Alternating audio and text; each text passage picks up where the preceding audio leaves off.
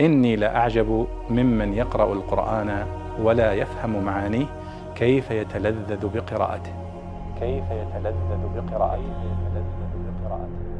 يقول الله سبحانه وتعالى ولقد أخذنا آل فرعون بالسنين ونقص من الثمرات لعلهم يذكرون فما معنى ولقد أخذنا آل فرعون بالسنين كيف يعني؟ فالجواب أن المقصود أخذناهم بالسنين أي بالجدب والقحط.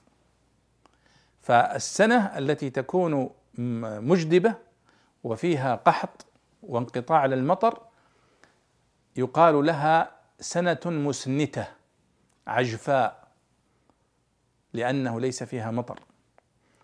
ولذلك آه، قيل أن السنة أن العام المجدب يقال له سنة. وأما المخصب فيقال له عام كما في قصة آه، يوسف عليه الصلاة والسلام ثم يقول ثم يأتي من بعد ذلك عام فيه يغاث الناس.